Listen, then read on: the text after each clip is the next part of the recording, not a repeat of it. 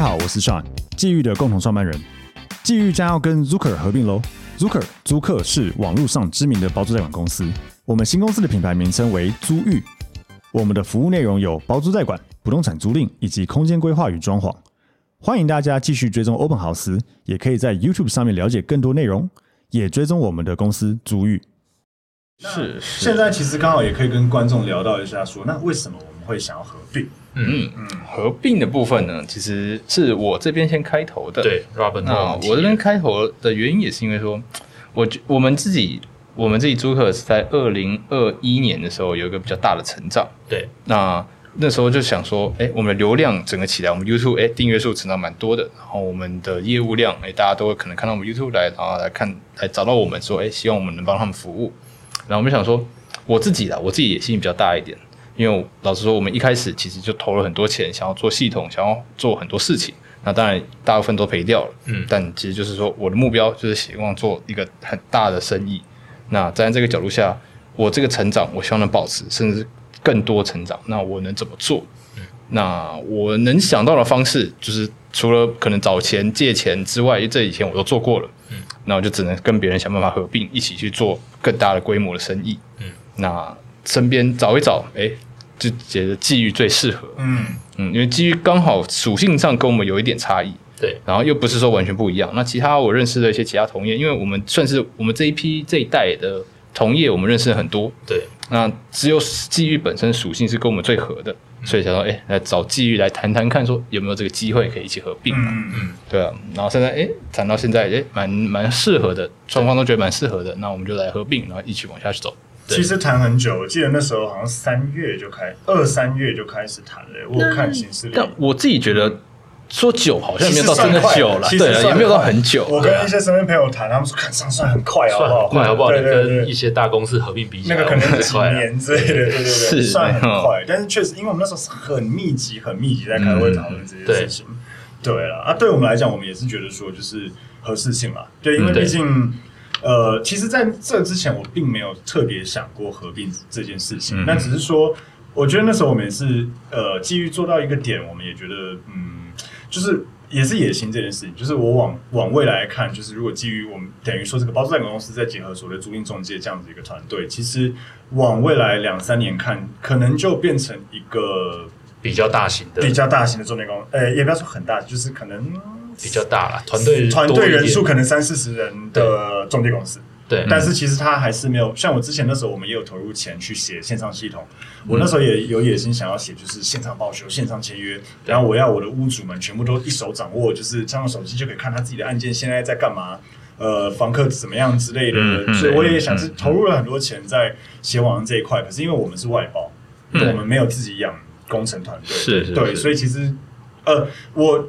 因为他可能也在听，不不没有啦，重 点是他他他们写的蛮好的啦，只是嗯写的很好 的啊，对他们写的蛮好的，我觉得写的就是差别在于 in house 对跟跟嗯外包它是对两回因事，为 in house 你可以一直一直修正，一直修正，对啊然后对嗯他也都比较知道你们在做什么。可是外包，毕竟你们之前应该有外包过，对，我们中间有外包过，对但是我觉得最大的差异是在说，你外包的话，你身为公司的人，你没有办法那么理解说网站到底在怎么对运作。对对，因为不是你从头到尾建制出来的东西，对你也不知道怎么跟设计对呃工程师沟通。对对这件事其实在营运上也蛮重要的。对，是因因因为他们我觉得写的很努力了，他对们已经算写的蛮好，但就像你刚我才觉得讲，写的不错，没有办法百分之百去。而且说真的，人家也有别的生意要对做，啊对而啊，不是只只服吃务我们。们的话，对，嗯所以就很难去要求到说真的完完全做到我们要的样子。嗯嗯，嗯对，那因为 Zucker 这边，我们那时候就看到说，你们就有我们觉得很想要的系统系统化的东西。然后，当然其他的部分，我觉得就是案呃案件的属性也类似，然后公司的形象也不会差很多。嗯然后，当然大家年纪也不要差太多，沟通上也没什么问题。嗯我觉得就是双公双方公司有补到对方的短板。嗯没错是对，那其实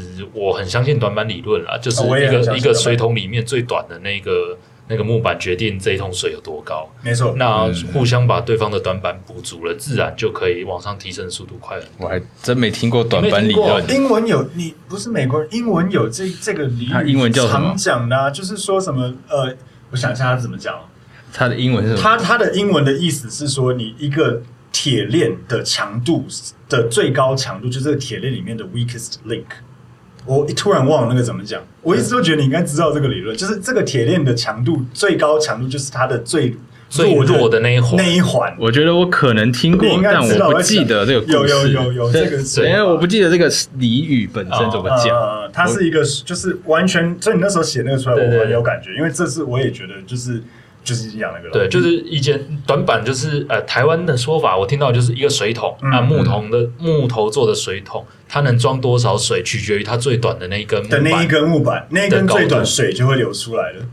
木板当然，如果站在一个完全不知道这是什么东西的角度，木板和水桶有什么那就关是系水呢桶？做的木板啊，呃，木木水板桶的做水的桶木板木啊板好对啊多对对木板形成一个水桶，哦哦那它哦水位高度哦到一个点，哦是不是那个哦最，OK，OK，短的板对对就对会是流出来？边边你就想像木桶好了。啊，嗯对对对，OK OK OK，简单来说，就是你团队的，你团队的最强的高度在你里面最弱的那个人的啊那个高度对上对我面。讲个更直接一点的，就像是晋级的巨人里面那堆墙，有一个特别矮啊，外面就会攻进对人，对对对啊对对特对别对惨，就是那个所以意思越高啊，别人就进不来。对，所以但是你嗯你呃，人家怎么突破你这些围墙，取决于你最短的那个是多嗯短对。他一定会攻那个最短的人。对对是对对对对，所以如果双方公司就是互相有补足对方短板的地方，那自然整个提升会比较显著。嗯，嗯对可以可没以。错。对，呃，所以刚刚有讲到说，就是大家合并起来，我相信可以对这个租屋市场或整个、嗯呃房地产，其实我觉得我们是想要真的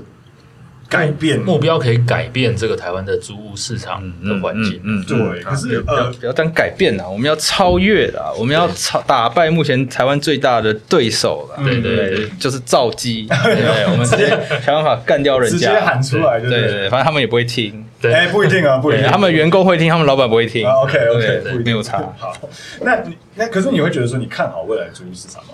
因为自助市场只会越来越大、啊，就是简讲个最简单一点的，租金只会越来越高嘛。啊嗯，如果租金只会越来越高的情况下，一样的房源数量啊乘上去，它就只会越来越大而已，嗯这是最基本的逻辑。嗯这个是通膨上来讲，对，没 错啊，租房永远不会少啊。对对对，大家都只会越越来越买不起房子，大家只能租房子。对对啊，我我我自己的看法是，我觉得台湾应该会导向日，有点像日本那样子。嗯，对，就是日本呃，因为因为台湾很多东西都跟日，包括少子化的问题诸如此类的。对那我我自己的看法是，我觉得未来租房子会是台湾的呃住的市场的，就是就是租房子会是一个新的一个形态。嗯我认为我自己认为啦，我觉得未来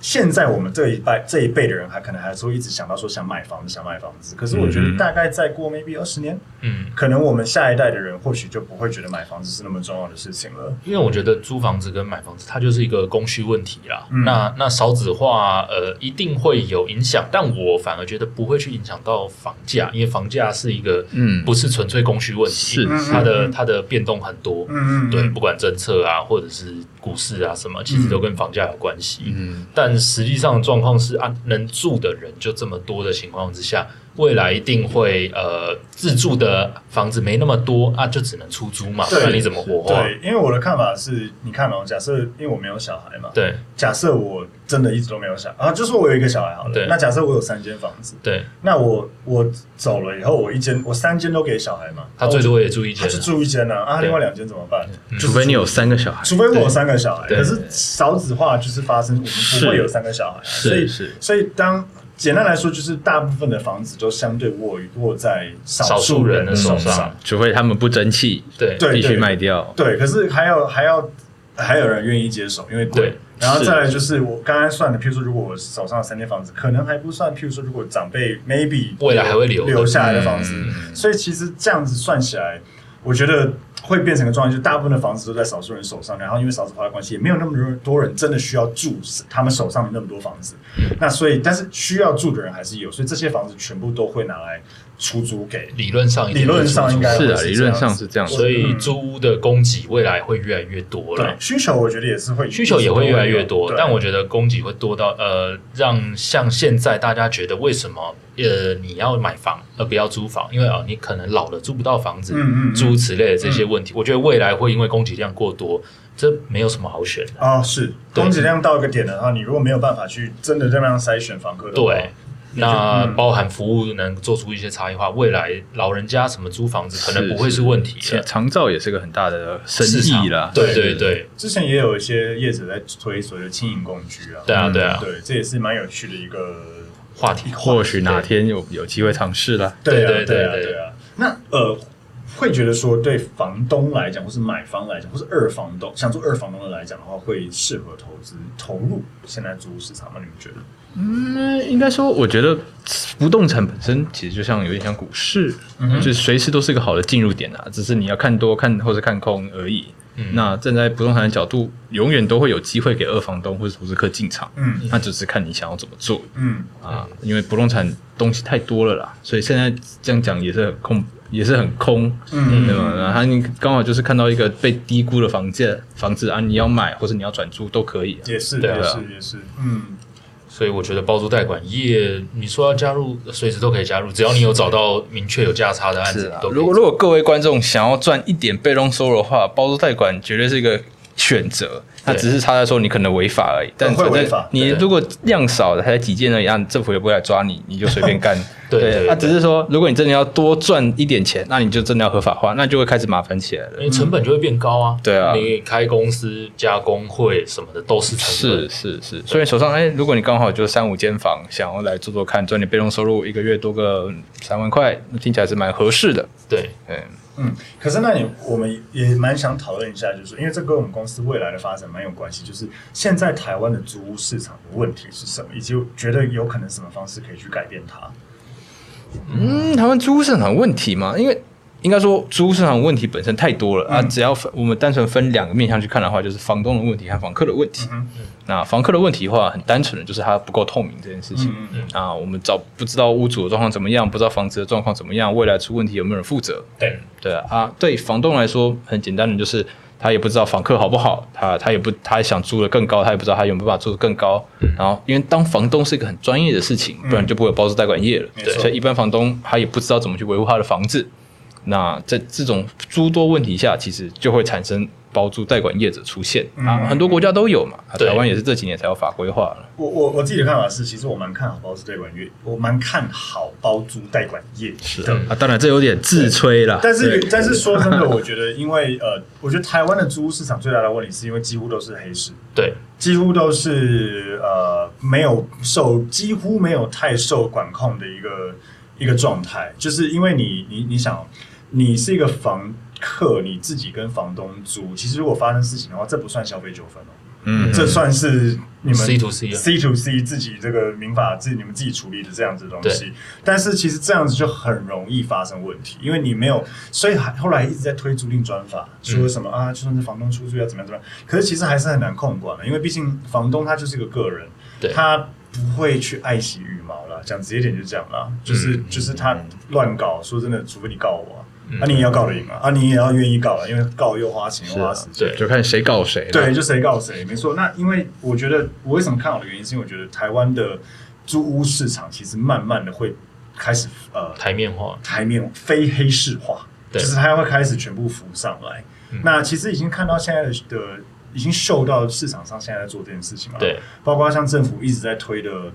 呃社会补呃对那个社会住宅对跟租金补补贴。其实呃，有很多人会问我说，为什么政府愿意大撒什么三百亿啊，什么多少钱的去做租金补贴的发放？很简单啊，他撒了这些租金补贴出去，他预期回收的租赁所得税是大于的。对简单来说应该是这样长期投资啊，长期是投资个好生意啊、它是一个好对生意政府来说绝对是好生他意。当然现在愿意花，但那其实这不是一件坏事，对，因我为觉本得嗯其实、呃，这一些只要租金浮上台面，我们刚刚讲的房客的问题跟房东的问题，在国外其实都有解决的方法。对啊，以日本来讲，日本他之前我们不是有请过阿伦来我们对节目对讲嘛，日他说日本的房东出租几乎全部都给业者做，对他他不他没有那个想要自己出租的观念，因为他会觉得说给业者做，他自己也有保障，他也不用面对房，他也不用真的一直面对到房客的问题，然后嗯业者也可以帮他做很多，包括像什么租金的嗯呃保险，保险或是维修缮保险等等，都可以帮他做，所以他会觉得这样才是正确的，反正该报税就报税，他根本没有，他本来就觉得这是一个该做的事情，对嗯，对，而且另一个方面，我刚刚讲的，我在澳洲租房子为什么租不到？因为呃，在澳洲租房子的时候，我要提出财力证明，以及、嗯呃，可能类似廉征记录这种东西，嗯要出示给中介，中介才可以去说服屋主。但在台湾没有这个习惯啊，台湾很难做这样子，很难做因因为如果你要有这样子比较法规，就是你只要有要规范这件事情几乎全部都会回到一件事情，就是报税。对啊，你你你只要有需要政府帮你规范或背书或对怎么对样对子，一件事那情你，就是要缴税啊。你政府就知道你有在出租啦，对你就必须要，包括公证合约也是啊，你要公证合约要不走走强制执行，政府就知道你在，啊你在出租啊，是那是只要呃这个市场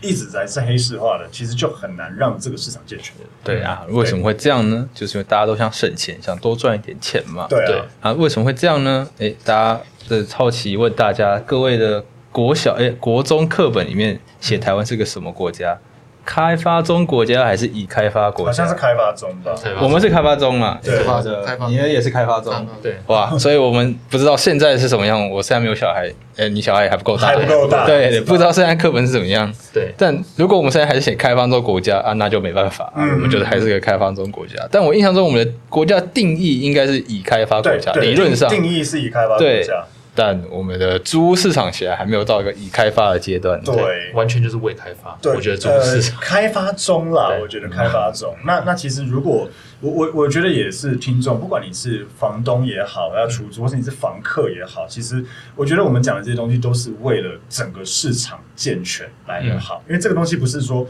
不是说今天我们要叫所有房东报税，然后就是要要让房东不开心或怎么样，对这个东西是对双方都有保障。对啊，对，如果只要你让这个市场可以浮上台面，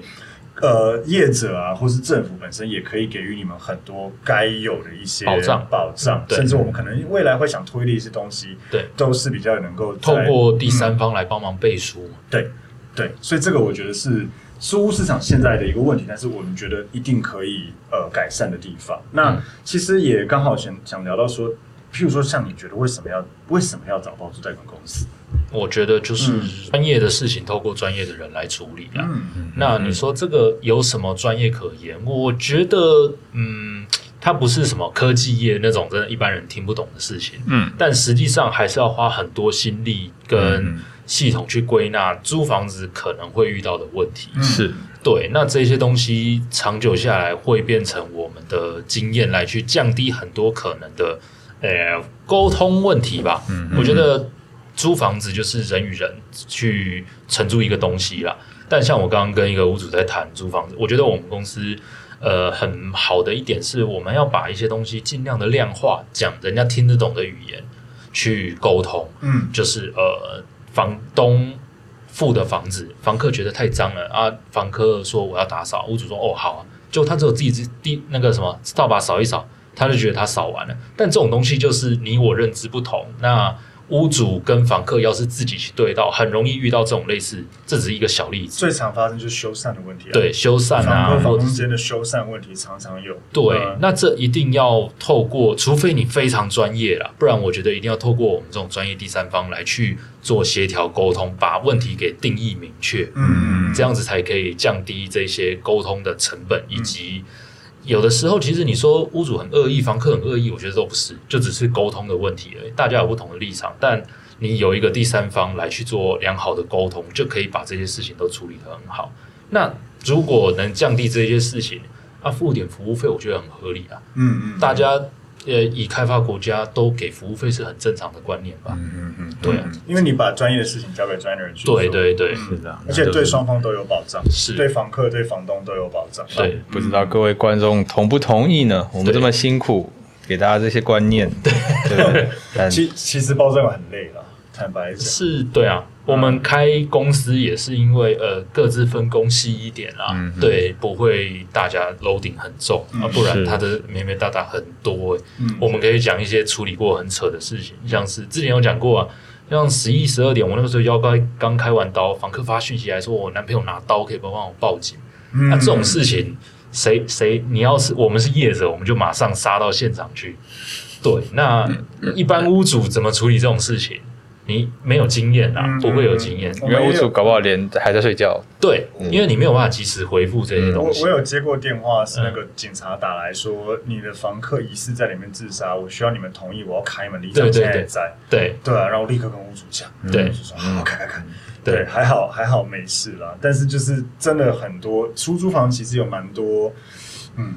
要就是从前，我觉得就是从前端从前端呃房子的要整理到什么样子的程度，有些屋主根本不知道他现在的房子降至好租或不好租，对或是能租多少钱，那要提该提供或不需要提供什么样子的东西，对那呃到就是出租的时候怎么筛选。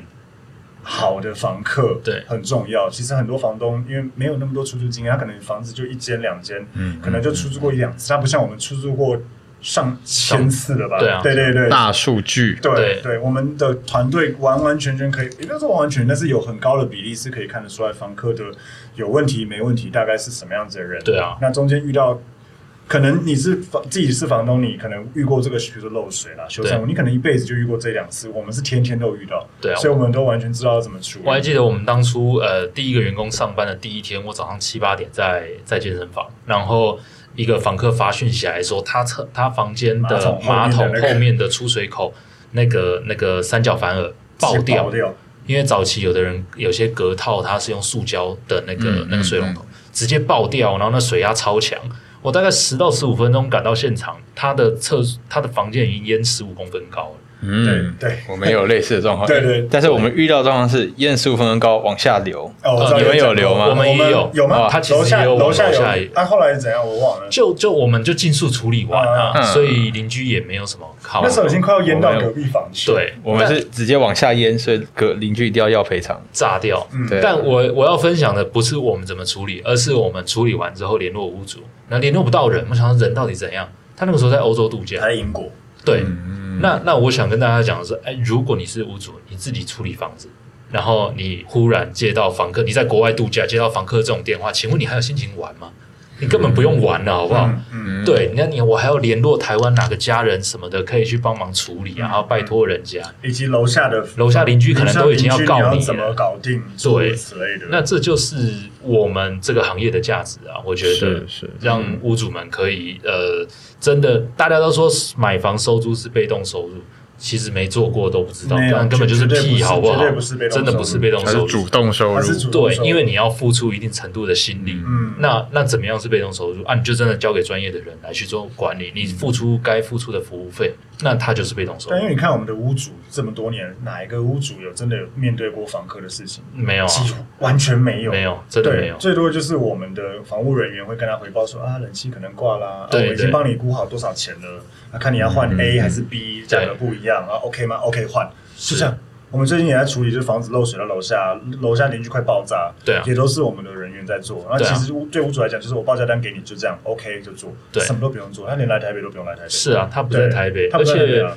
而且呃，这个好处就是为什么要透过我们是，因为我们在侧边，我跟你不是对立，哎、就是楼上跟楼下的屋主可能他们对立的，要么你买单，要么我买单，来，对，嗯那个绝对闹不好打起来都有可能。那我那去去告啊，对对最多就对直接去诉讼啦，对对直接对告啊，对啊，很多所以透过专业的沟通，真的好很多啦啊！对啊这样会不会一直在捧我们？没有，可是这是真这实是我们的价值啊因为因为我们常常处理啊，我们我们譬如说漏水那些的，包括价格、处理的速度，是哪个厂商？你是一般的屋主，你还要找，你还不知道找什么厂商？对啊我们厂商都是用过很多年的厂商，对，对做的怎么样，保护多久，价格怎么样，对，都都是有办法背书，所以其实这个才是快速处理的方式。是很多屋主，所以很多房客也遇到那种屋主不处理的那种，也有些我觉得是有些房东可能是恶意不处理，有些对房东是不知道怎么办。真的不知道怎么不处知道理怎啊！么办，房子漏水了，找不到楼下，找不到楼上，找不到原因找不到原因，对就就只能摆烂。对对，所以我觉得只要呃租屋市场能够像我刚才讲，它它开始越来越多的房东可以去意会到说，其实租屋这件事情本来就应该要被规范透明化。嗯那其实我们能够发挥我们的价值就会到极大化，因为我们能做的是事情就会非常的多了啦。对那这个刚好也可以讨论到说，未来我们公司希望是朝向什么样的公司拓展什么样的业务呢？嗯，其实因为各位大家也知道嘛，租屋这件事情一直以来都存在于这个世界上。对不对、r e n t 这种东西就是个很古老的词汇，对所以包租代管这件事情呢，老实说，也不是说现在才突然冒出来的，它以前就有了。对啊！所以在这个情况情况下，我们想要怎么去改变这个市场？那其实我们就是要想办法用新的方法。那我们采用的新的方法呢，也就是年轻人会比较会用的方法，用 YouTube、用 Podcast、用自媒体和用网络的方式去处理他们。嗯，那我们想要做到的事情呢，其实就是想办法让屋主们、哎房客们看到我们这些资讯，哎更信任我们，更透明化的理解我们在做什么。然后主动来找到我们说，哎，我们来帮他们处理任何服务，嗯，而不是像传统的啊，就是找一大堆业务啊，就一个打电话去说服你说啊，给我们管啊，比较便宜或干嘛的啊，嗯我们不想做这件事情，嗯，这是比较老派的做法啊。我们既然要做新创，我们就是要努力用一些不一样的方式去做。嗯那或许未来也可以再结合 Web Three 的一些区块链的东西，那我们就想办法创新。就是基本上就是我这觉样。得就是我们是要传达一个理念，嗯传达传就用我们传用我们的网站跟我们的自媒体可以传达到一个理念，让然后让更多的客户可以主动的、快速的、主动的认识我们，然后知道我们的价值。是对，那这样子其实对于不管是房东或房客来讲，它都会是一个可以信任的品牌。对对，就是所谓的租真正的租赁的龙头品牌。嗯当今天客户有呃房东或房客有需求的时候，他一定会知道我们公司。嗯那他来到我们这边的时候，他就他的需求产生，他来到我们公司，我们这边就有很多方式可以服务他们。对啊，那当其实这样子的屋主越来越多在我们这边的时候，我们也真的能够做到可以改变这个市场的一个一个呃方一透过这样的方式去改变市对啊，场啦。嗯我是讲一个呃，我们现在有在做的业务装潢好了。其实我觉得装潢也可以跟大家分享一下，为什么要找我们装潢？因为大部分会找我们装潢的屋主，他都是要出租啦，对要自住的比较少会找到我们这里来。嗯，那呃，我觉得立场会不一样，因为呃，要出租的屋主他明确就是希望透过投入一点成本，那把房子弄到舒服能出租的状况，那找到好的房客。但其实这个出发点跟你找装潢公司来讲，它是两回事。装潢公司就是希望把你呃能投多少钱，尽量的投。那我把你房子弄得越来越漂亮，是但是实际上的状况，你投入五十万跟投入一百万，搞不好最后租金的反应是一样的。而且装潢公司其实并不熟悉什么东西、什么样子的房子怎么弄会是适合租赁对市场是的吧？对，那这也是我们公司做跨入装潢的很重要的一点，是我们可以给屋主最正确的观念。如果你是要出租，怎么样可以有效的运用你的金钱投在呃装潢的刀口上？嗯这个是很重要的。我们就有遇过那种诶、已经找设计师隔完，隔成一个大房子，隔了两个两房，就最后租掉。嗯，对，因为他没有没有隔，一开始没有隔厨房，他没有做厨房给他，是哦对，完对，完全没有做厨房，嗯是呃应该说呃两个两房，其中一间有厨房，因为是原始的，另外一个两房完全没有隔厨房，是啊，我们也很常看到，就是说啊，原始格局可能是三房对啊，可是我们被屋主找去看的时候，他已经本一现场是四房或五房了，对那就很莫名其妙，就是当初到底是怎么做出来的？那很难租啊，因为那个状况也很差。对，它不是符合租屋市场要的东西，嗯但是设计师的他不懂啊，设计师不懂啊，我们不敢说设计师不懂装潢，因为那是他的专业，但他不懂租屋市场啊，是啊，屋主他老实说，设计师也是照着屋主想做什么东西，对他去对做就对做嘛。所以他没有办法给他专业的建议啊，嗯嗯这是我们我觉得跟同业最大的差异化，嗯，就是因为我们公司未来呃，除了原本就有的包租代管之外，我们也有做所谓的租赁的中介嘛。租赁对中介其实就是住宅、商办、店面，我们都有做。对那呃，还有做就是装潢，呃，嗯很多客户其实啊，他的房子可能闲置也好，或是他呃，就是想要整理，但是他不知道要怎么投入这个金钱去把它做一个有效。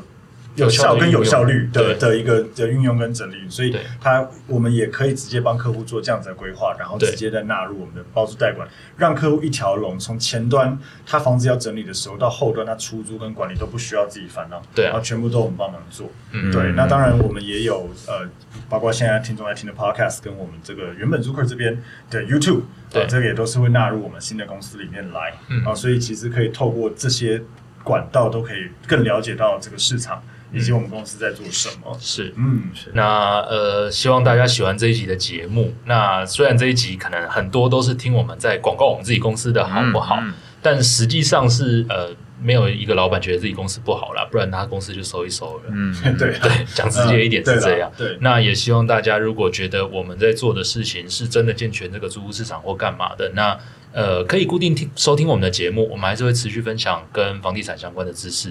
跟呃，请专家来去解答大家的问题。那对于租屋市场，如果真的有任何需求，那可以搜寻租遇，租遇会是我们未来的公司品牌。嗯，对，那欢迎大家直接找我们的客服人员询问任何问题。那这一集的节目就到这边，大家再见，拜拜拜拜拜。拜。